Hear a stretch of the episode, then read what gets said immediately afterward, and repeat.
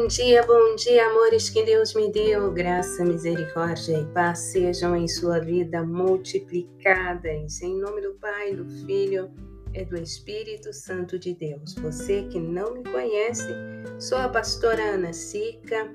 Estamos juntos na presença do Pai.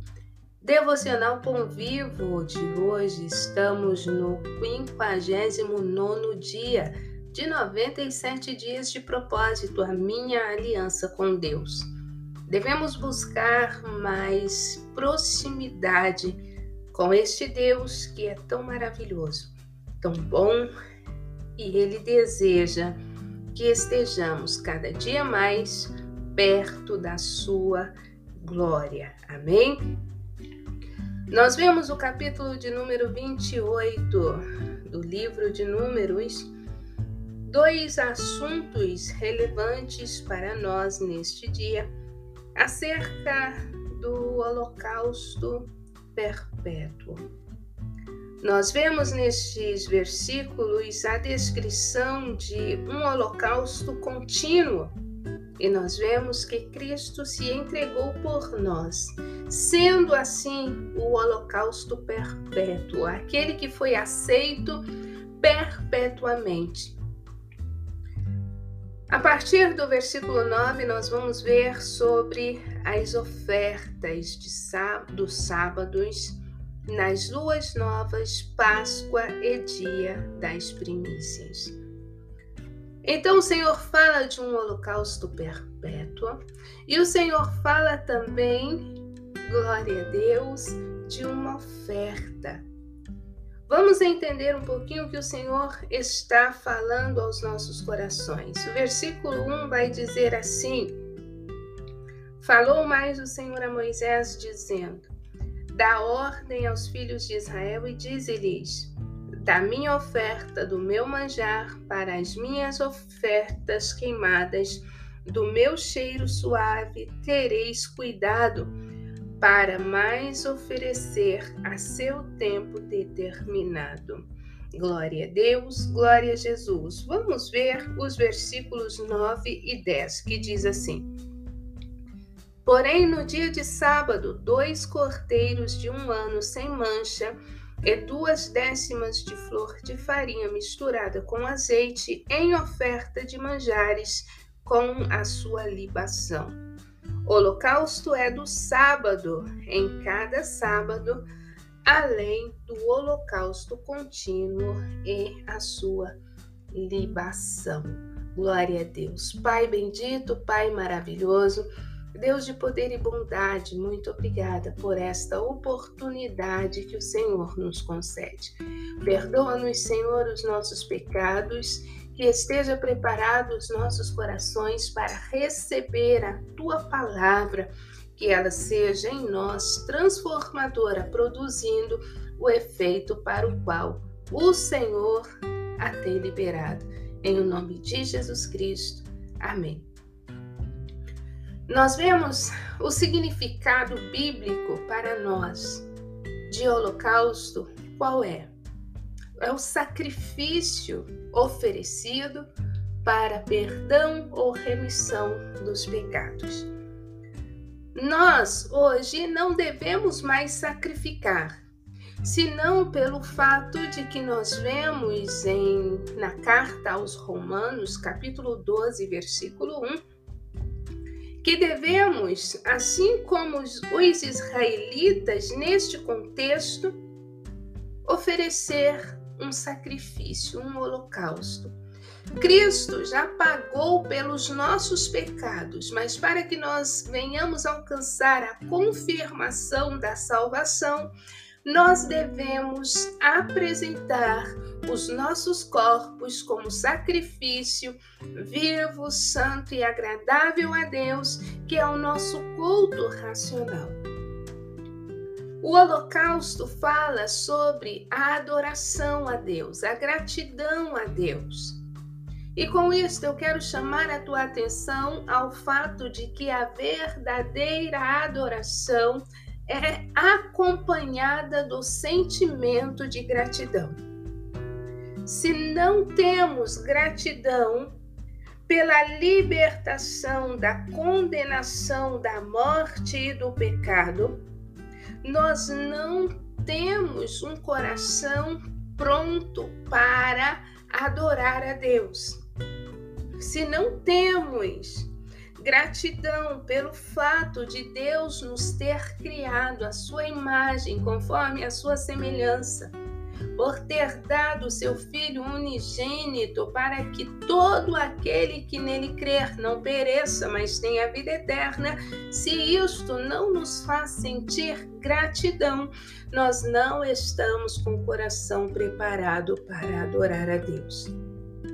Nós não podemos nos apegarmos às coisas corriqueiras, às coisas dos nossos dias, para ter um coração grato a Deus, porque o maior gesto de amor, a maior manifestação de amor, Deus completou lá antes de nós existirmos, quando Ele decidiu que faria com que você e eu estivéssemos com Ele para toda a eternidade. As ofertas que o povo entregava aqui era apresentada não diretamente pelo indivíduo, mas era levada ao sacerdote, o qual as apresentaria ao Senhor. E ali tinha um ritual prolongado demorado. Por que o ritual era demorado? Para dar tempo ao arrependimento, para dar tempo à preparação do coração daquele que estava ofertando para adorar a Deus em espírito e em verdade. O tempo da preparação do ritual do sacerdote era o tempo que a pessoa que ofertava tinha para se voltar a Deus verdadeiramente pois Deus não aceita a adoração de um coração que não está ligado ao coração dele. E o coração de Deus é amor, é sinceridade. Nós devemos nos aproximarmos do Senhor com este espírito de gratidão pelo que ele fez, pelo que ele está fazendo e por aquilo que ele irá fazer. O que Deus vai fazer na sua vida, eu não sei. Eu tenho a plena convicção de que aquilo que ele fará é o melhor para você. Se tão somente você obedecer a sua palavra. Os versículos 9 e 10 que nós lemos vem falando sobre uma oferta extra. Se tinha o holocausto perpétuo, a oferta perpétua, que é esta que nós dizemos aqui em Romanos 12, versículo 1, que constantemente, diariamente, nós precisamos fazer da nossa vida o altar de adoração a Deus.